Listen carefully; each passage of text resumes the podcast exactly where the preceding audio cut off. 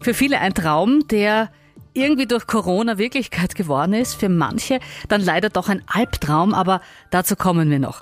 Dieses Homeoffice, das ist ja nicht unbedingt neu, das hat schon in den 90ern gegeben. Damals hieß es Telearbeit und ganz interessant, in der damaligen Zeit hat es auch Studien gegeben, die gezeigt haben, ach, diese Sache mit der Bildtelefonie, äh, das wird sich nicht durchsetzen. Hm. Da haben sich die Experten wohl geirrt. Meine Arbeit, meine Zukunft, mein AK-Podcast. In der heutigen Folge unseres Podcasts sprechen wir über die Grenzen zur Arbeit bei Homeoffice und Co.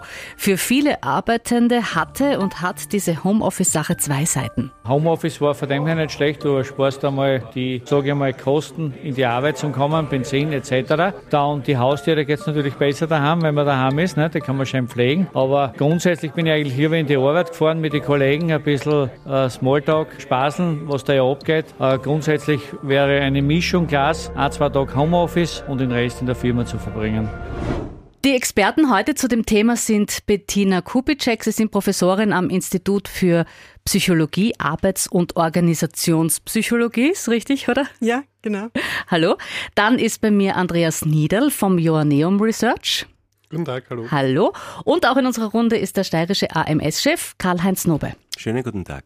Ich möchte mit einer kurzen Eigenerfahrungsrunde quasi starten zum Thema Homeoffice. Wenn wir zurückschauen, äh, Corona-Zeit oder vielleicht auch schon davor, weil Homeoffice ist ja schon länger Thema, so dieses Telearbeit, Arbeiten von zu Hause. Waren Sie selber im Homeoffice? Bettina, ich starte mit Ihnen. Ja, also ich war sowohl in der, während der Pandemie als auch davor schon im Homeoffice. Bei meiner Tätigkeit in der Wissenschaft ist es durchaus üblich, dass man Teile der Arbeit von zu Hause erledigt. Gerade ähm, Arbeiten, die hohe Konzentration erfordern, wie das Schreiben von Berichten oder Texten, die ähm, funktionieren für mich im Homeoffice besser.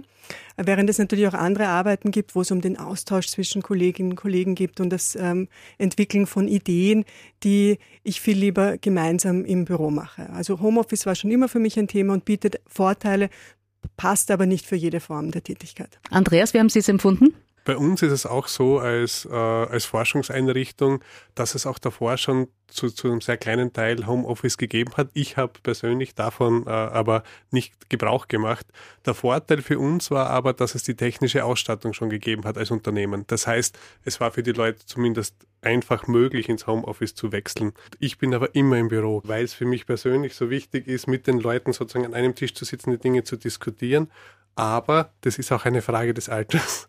Für unsere jungen Kollegen ist das Homeoffice here to stay. Das heißt, für die äh, jetzt komplett darauf zu verzichten, das würden sie überhaupt nicht einsehen, weil sie eben diese Vorteile des Homeoffice auch sehr stark schätzen. Karl-Heinz Sumbe vom AMS, können Sie das unterstreichen? Also sehen Sie das auch bei jungen Arbeitssuchenden oder wissen Sie das? Äh, ist das Thema, ist es wichtig? Ja, das ist wichtig. Äh, wir sehen das an vielerlei Ecken. Äh, einerseits in der Beratung mit jungen Menschen, wenn sie sich überhaupt beruflich orientieren, auch von Menschen, wenn sie einen Arbeitsplatz suchen. Und wir sehen von der anderen Seite, dass Betriebe, wenn sie Personal suchen, das heißt auch beim Arbeitsmarktservice oder an anderer Stelle offene Stellen melden, äh, dass dieser Aspekt äh, des äh, Homeoffice oder überhaupt remote zu arbeiten, ortsunabhängig und mit neuen Technologien zu arbeiten, stark zugenommen hat. Bettina, zurück zu Ihnen. Sie haben vor kurzem ein Projekt veröffentlicht. Das ist eigentlich ein Handbuch, sage ich jetzt einmal, zum Thema Grenzziehung zwischen Arbeit und Privatleben. Da geht es jetzt gar nicht nur ausschließlich um das Thema Arbeiten im Homeoffice, mhm. sondern ähm, auch darum, wie schaffe ich es, die Arbeit in der Arbeit zu lassen und nicht mit nach Hause zu nehmen oder wie gehe ich damit um zu Hause? Ganz genau. Also Homeoffice ähm, ist natürlich eine Rahmenbedingung, die es erschweren kann, dass man die Grenzen zieht zwischen Arbeit und Privatleben. Aber ähm, diese Grenzziehung ist etwas, was alle äh, Beschäftigten betreffen kann. Und in diesem Handbuch geht es uns genau darum, einerseits äh, Problembewusstsein zu schaffen, dass es ähm, eine Schwierigkeit darstellen kann für Beschäftigte, ihre Arbeit einerseits gedanklich, emotional, aber auch tatsächlich in der Arbeit zu lassen und andererseits Lösungen anzubieten, wie man Beschäftigte unterstützen kann, die eine bessere Grenze zwischen Arbeit und Privatleben wollen oder die eine stabilere Grenze zwischen Arbeit und Privatleben wollen, wie man die unterstützen kann, dass diese Grenzziehung funktioniert. Wieso ist das so schlecht? Ähm, wenn ich die, die Arbeit mit nach Hause nehme, wenn ich mich zu Hause noch mit dem einen oder anderen Problem mhm. belaste oder wenn der Chef nochmal anruft und wir diskutieren noch einmal über irgendein Problem? Ja. Ähm, es ist insofern schlecht, weil äh, es die Erholung ähm, beeinträchtigt. Es ist ganz wichtig, dass wir uns von den Belastungen und den Anstrengungen in der Arbeit erholen, dass wir die Ressourcen, die wir in der Arbeit verbrauchen, auch wieder aufbauen können. Und ähm, wenn wir jetzt uns auch zu Hause außerhalb der Arbeitszeit noch weiter gedanklich oder tatsächlich mit der Arbeit beschäftigen, dann haben wir weniger Möglichkeiten, diese Ressourcen wieder aufzubauen. Oder wenn der Chef abends nochmal anruft und mich mit einem Problem konfrontiert, dann grübel ich vielleicht noch weiter nach, schlafe möglicherweise dann noch schlechter und habe damit weniger Möglichkeit, mich von der Arbeit zu erholen. Und diese Erholung ist aber ganz wichtig, um das Wohlbefinden, ähm, die Gesundheit langfristig aufrechtzuerhalten. Also Personen, die es schlechter schaffen, von der Arbeit abzuschalten, die, die sich weniger erholen, die weniger erholsamen Schlaf haben, die sind auch äh, emotional erschöpfter, sind weniger zufrieden mit ihrer Arbeit, haben eine größere Wahrscheinlichkeit, gesundheitlich beeinträchtigt zu sein. Das heißt, Erholung ist ganz wichtig und eine gute Grenzziehung fördert die Erholung. Wobei es gibt natürlich auch Menschen, die gerne Arbeit und Privatleben vermischen. Für die genau. ist das dann nicht so problematisch. Also die sagen ja, ähm, Arbeit ist so ein wichtiger Teil von mir selbst, dass äh, es ähm, für mich auch in Ordnung ist, wenn ich auch zu Hause Arbeit erledige. Und das muss nicht nur auf mein Büro begrenzt sein. Andreas, Sie haben vorhin so Typen angesprochen. Also Sie haben es so in, in, zwei Typen eingeteilt? Ja, da, da, kann man grundsätzlich zwei Typen unterscheiden. Sozusagen die Assimilierer, das sind genau die, die die Bediener gerade angesprochen hat, und die Divergierer. Also bei den Assimilierern ist es so sozusagen, die nehmen ihr also Arbeit und Privatleben sozusagen als zwei Teile des gleichen Lebens wahr und äh, ziehen auch da im Kopf sozusagen keine starke Grenze. Das heißt umgekehrt, die genießen es auch, wenn sie in der Arbeitszeit mal eine längere Pause machen, irgendwas Privates unternehmen, dann wieder weiterarbeiten. Während divergierer Menschen sind die ganz klassisch, äh, denen es ein Anliegen ist, dass es hier eine, eine Trennung gibt, die sozusagen die in die Arbeit kommen, des Privatlebens hinter sich lassen, aber auch ein starkes Bedürfnis haben, nach der Arbeit sozusagen die Arbeit hinter sich lassen zu können. Wenn man jetzt diese Menschen sozusagen unter diesem Druck setzt, immer außerhalb der Arbeit auch erreichbar sein zu müssen oder sie immer zu erreichen, dann verursacht das einen besonderen Stress. Ich glaube, in dem Zusammenhang, was auch sehr wichtig ist, sind, sind, sind zwei Aspekte. Das eine ist sozusagen, dass es darum geht, dass es natürlich nicht um die Ausnahme geht, sozusagen, wenn es mal einen Tag gibt, wo das vorkommt, sondern es geht darum, wenn man permanent sozusagen hier belastet wird, indem man immer wieder auch mit diesen Arbeitsinhalten konfrontiert wird am Abend in der Freizeit. Und das Zweite ist, und das ist auch etwas, was äh, äh, worauf wir in dieser Studie besonders eingegangen sind, ist natürlich, dass durch die technologischen Möglichkeiten, also Breitband, Internet und damit sozusagen die Möglichkeit, immer überall auf alles zugreifen zu können, dass sich hier die Möglichkeiten überhaupt abseits des Arbeitsplatzes zu arbeiten, Dinge nachzusehen, auszutauschen, dass die massiv gestiegen sind. Und dann geht es natürlich darum, wie man mit diesen Möglichkeiten umgeht. Persönlich, aber auch als Unternehmen. Die Trennung zwischen Arbeit und Privatem ist also sehr wichtig für uns. Das Handbuch, das ich vorhin angesprochen habe, ist quasi eine Anleitung, wie es gehen kann. Tipps und Tricks für die Arbeitgeber, aber auch für die Arbeitnehmer. Bettina, lassen Sie uns einen Punkt als Beispiel hernehmen. Welchen wählen Sie? Die äh, erweiterte Erreichbarkeit. Okay. Äh, erstens erweiterte Erreichbarkeit außerhalb der regulären Arbeitszeit. Dann steht da schon einmal Problemlage. Genau. Was ist das Problem? Das Problem ist, dass ähm, Beschäftigte wiederholt außerhalb der regulären Arbeitszeit von Führungskräften oder von Kollegen, Kolleginnen kontaktiert werden und sie damit den Druck verspüren, auch auf diese Kontaktaufnahme zu reagieren, zu arbeiten, äh, Telefonate entgegenzunehmen oder E-Mails äh, zu beantworten. Und damit in ihrer Freizeit eigentlich dann mit der Arbeit beschäftigt sind. Okay, dann gibt es eine Lösung. Genau. Die Lösungsvorschläge, die richten sich einerseits an Unternehmen oder Arbeitgeber, Arbeitgeberinnen, aber andererseits an die Führungskräfte und natürlich auch an die Arbeitnehmerinnen und Arbeitnehmer. Jetzt auf ähm, Arbeitgeberseite muss man sagen, dass es wichtig ist, dass Arbeitgeber einmal klären, ob dieses Problem in ihrem Unternehmen besteht. Da bietet sich natürlich klassischerweise die Mitarbeiterbefragung an, um ein breites Bild zu bekommen, wie viele meiner Beschäftigten sind denn von diesem Problem, ähm, mit diesem Problem konfrontiert.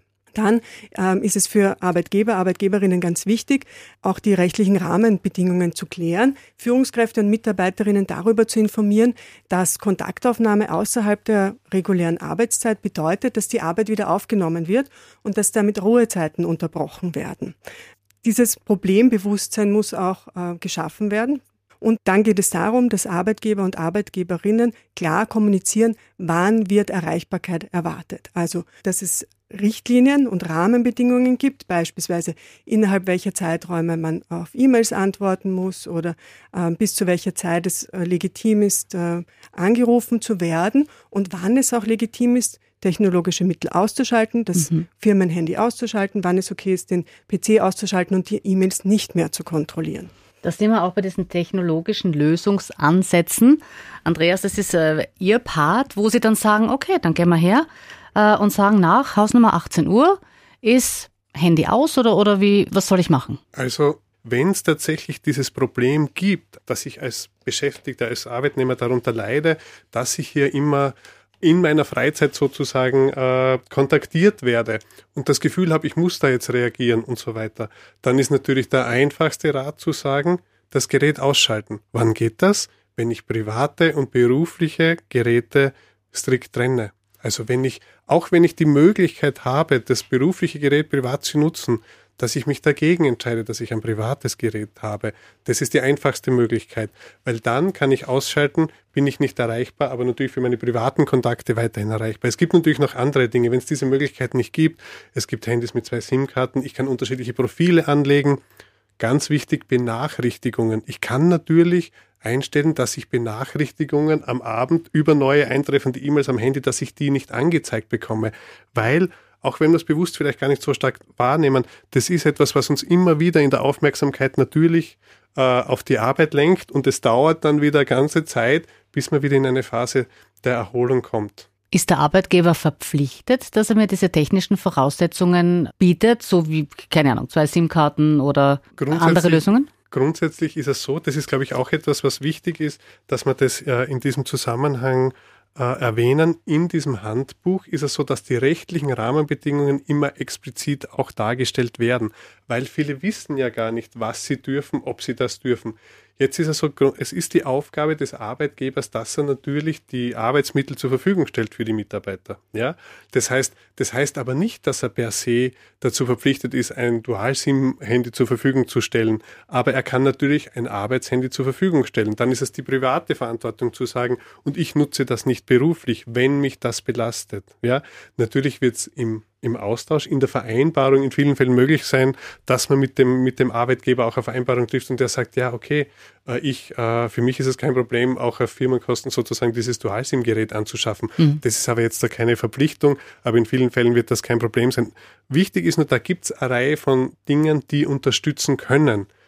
Aber Voraussetzung ist natürlich das Bewusstsein auf allen Seiten, dass man damit quasi eine Grenzüberschreitung äh, macht, dass das arbeitsrechtlich nicht okay ist, immer, die, äh, immer erreichbar zu sein. Ein weiterer Punkt, der in dem Zusammenhang ganz wichtig ist, ist, dass er sehr oft ja bei den Vorgesetzten beim Unternehmen das Bewusstsein gar nicht gibt, dass das zu einer Belastung führt, sondern die denken sich, ich frage schnell nach, das ist, ist ja kein Problem, mhm. was das auslöst. Das heißt, also auch der Chef denkt sie nichts dabei. Auch der Chef oder mhm. die Kollegen, oft sind sie auch die Kollegen, mhm. die sagen, mhm. der hat das gemacht, ich frage schnell nach. Mhm. Dieses Bewusstsein muss aber da sein, gerade wenn man wenn es damit ein Problem gibt. Und selbst muss man sich natürlich auch vergegenwärtigen, was ist es jetzt eigentlich, was zu diesem Stress führt. Herr Snobe, aus der Praxis einmal, wie ist es bei euch beim AMS? Wie geht es ihr damit um? Also wir haben eine ähm, sehr großzügige Homeoffice-Regelung. Wir stellen unseren Mitarbeiterinnen und Mitarbeitern natürlich äh, technisches Equipment zur Verfügung.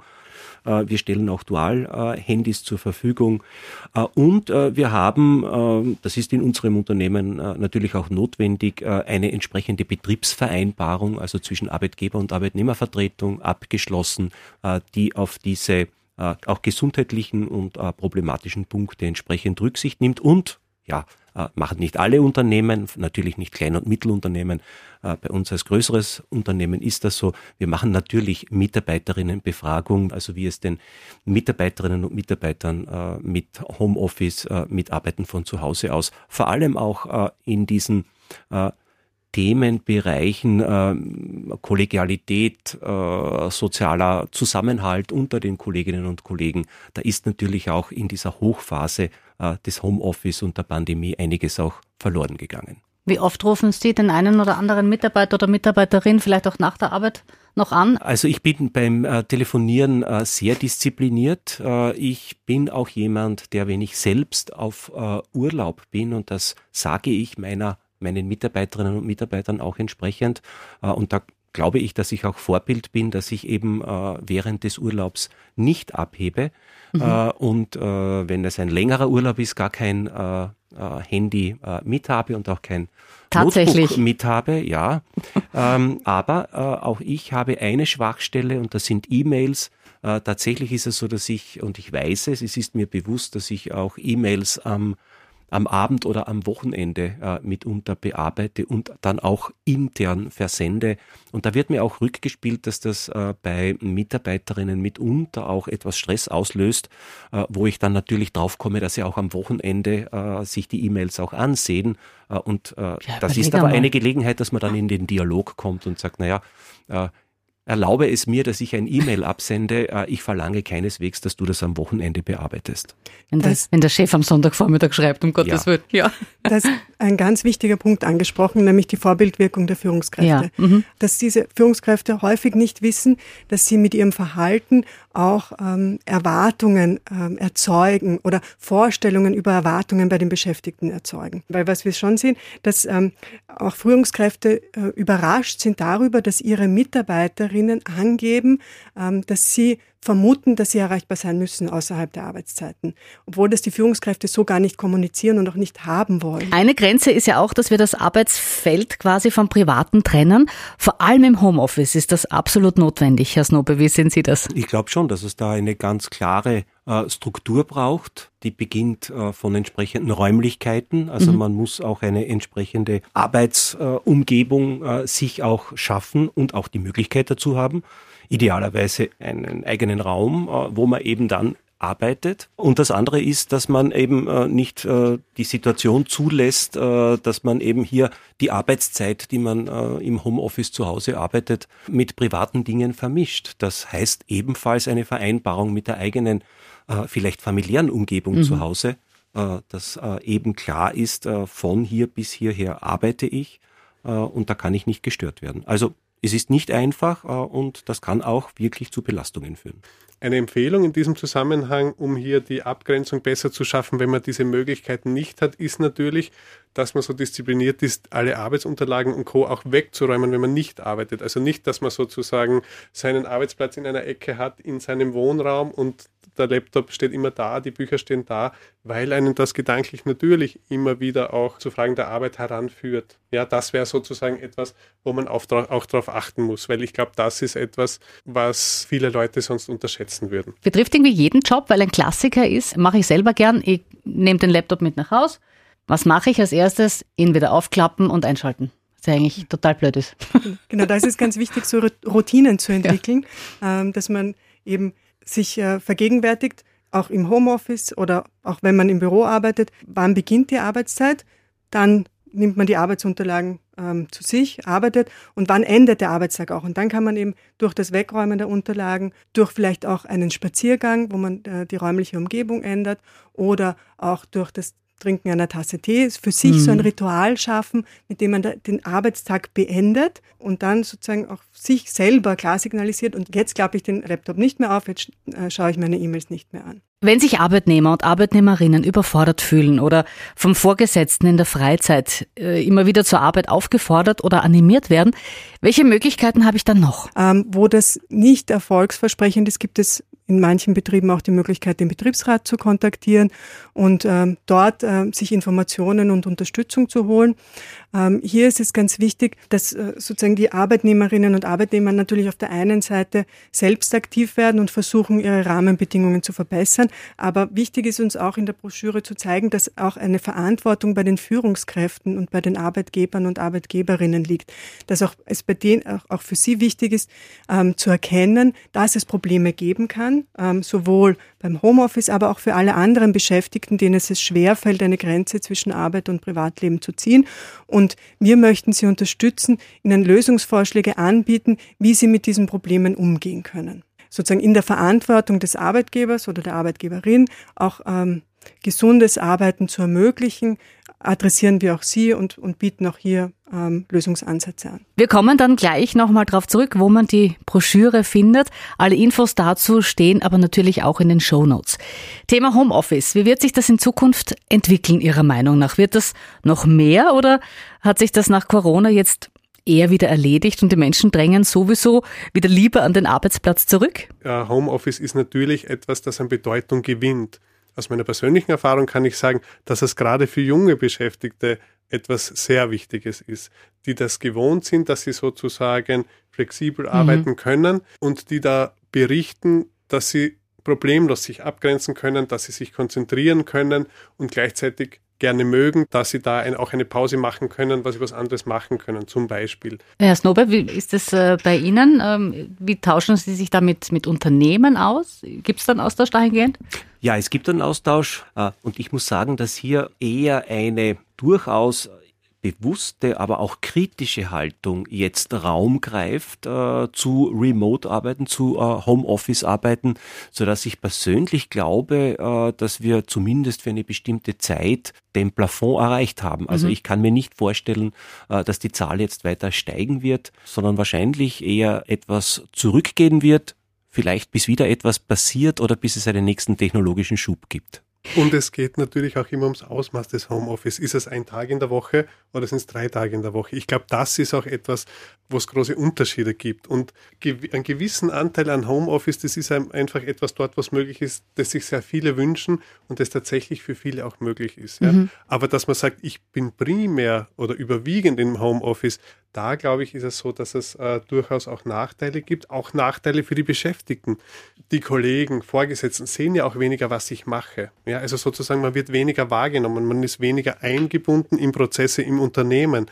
Es gibt Untersuchungen, die zeigen, Aufstiegschancen können tatsächlich reduziert sein, weil man sieht ja auch gar nicht, was ich leiste und nicht leiste. Ich möchte diesen einen Punkt jetzt nochmal ähm, aufgreifen, dieses äh, Thema bisschen Homeoffice, bisschen in der Firma arbeiten, wie wir es eben gerade ähm, angesprochen haben, was eine gute Kombi ist, eine gute Mischung. Also das heißt, dass, dass Mitarbeiter, die dürfen schon ein bisschen, man darf denen jetzt hiermit äh, mir aus den Rücken stärken und, und sagen, hey, wenn ihr das wollt, dann traut euch, äh, geht's zum Chef äh, oder zum Vorgesetzten und schlagt ihm vor, du, wie wär's? Ich tät gern ein, zwei Tage in der Woche im Homeoffice arbeiten ist es so oder so möglich. Ja. Das kann man so schon mal gut mitgeben, ne? Ja, genau, das kann man gut mitgeben, ähm, weil man eben auch sieht, dass Homeoffice jetzt für die einzelnen Mitarbeiterinnen und Mitarbeiter natürlich Vorteile hat. Die Personen schätzen die Autonomie, die Flexibilität. Ähm, sie schätzen, dass sie es besser schaffen, Arbeit und Privatleben zu vereinbaren, weil mhm. man ähm, vielleicht auch zu privaten Terminen ähm, leichter kommt, wenn man zu Hause arbeitet. Aber ähm, sie schätzen auch ähm, den Wegfall des Arbeitsweges, was auch eine stressige Zeit sein kann, vor allem wenn man weit in die Arbeit pendelt. Also man kann schon sagen, es gibt auf jeden Fall individuelle Vorteile, aber um es ähm, sozusagen auch im, im Sozialen positiv zu gestalten und auch für das Unternehmen positiv zu gestalten, muss man sich sehr genau überlegen, in welchem Ausmaß ist ähm, Homeoffice möglich. Hm. Und das variiert je nach Tätigkeit. In Tätigkeiten, wo ich sehr äh, autonom arbeiten kann, wo ich wenig Abstimmung mit anderen brauche, kann ich durchaus mehr Tage im Homeoffice verbringen, als in Tätigkeiten, wo viel Austausch mit den Kollegen und viel Abstimmung mit den Kollegen und Kolleginnen notwendig ist. Und wenn man sozusagen dieses optimale Maß an Homeoffice findet, dann überwiegen sowohl auf der individuellen als auch auf der Unternehmensebene die Vorteile, weil dann wird das Unternehmen auch als attraktiver Arbeitgeber wahrgenommen, wird das Unternehmen auch als äh, eines wahrgenommen, das Anreize bietet für die Beschäftigten und das sich auch um das Wohlbefinden der Beschäftigten kümmert. Und gleichzeitig wird aber die Leistungsfähigkeit und die Zusammenarbeit nicht beeinträchtigt. weil Sie jetzt mehrmals die Leistungsfähigkeit angesprochen ja. haben. Die ist wichtig und die bleibt da auch hoch, wenn wir diese Grenzen zwischen äh, der Arbeit und dem Privatleben gut ziehen, so wie wir es in der heutigen Folge besprochen haben. Wenn da jemand Hilfe braucht, also ich habe schon durchgeackert, ich kann es empfehlen, äh, die Broschüre, das Handbuch äh, von euch, äh, Bettina Grenzziehung zwischen Arbeit und Privatleben. Noch einmal kurz bekomme ich bei euch an der Uni. Genau, man kann es ähm, online von unserer Webseite herunterladen als PDF, aber es stehen auch ähm, äh, eine Printversion zur Verfügung, die in Zukunft auch bei der Arbeiterkammer aufliegen wird und wo es auch online der Zugang über die Arbeiterkammer zu unserer Broschüre möglich ist. Wunderbar. Äh, abschließend vielleicht ein Tipp von euch persönlich, wie ihr abschaltet, wie ihr die Grenze zieht zwischen Beruf und Privatleben? Die Männer schauen schon ganz skeptisch. Bettina, Sie vielleicht? Für mich ist es tatsächlich ganz wichtig, Arbeitsunterlagen ähm, zur Seite mhm. zu räumen und äh, mich dann noch einmal ganz bewusst darauf zu fokussieren, dass jetzt äh, mein Arbeitstag endet. Und äh, ich mache dann noch manchmal so Übungen wie so die Hände und den Körper ausschütteln. Man mhm, schüttelt sozusagen ja. alle Gedanken von der Arbeit weg und dann äh, versuche ich sozusagen mit äh, ganz fokussiert mich dann auch auf mein Privatleben zu konzentrieren. Ich bemühe mich, dass die Wochenenden wirklich äh, weitgehend äh, arbeitsfrei sind äh, und darüber hinaus brauche ich genug Schlaf und dann funktioniert der nächste Arbeitstag gut. Also ich nehme für heute mal mit, dass ich meinen Laptop jetzt in der Firma lasse. Ich danke Ihnen fürs Kommen, war ein sehr interessantes Gespräch. Dankeschön. Danke. Vielen Dank. Danke.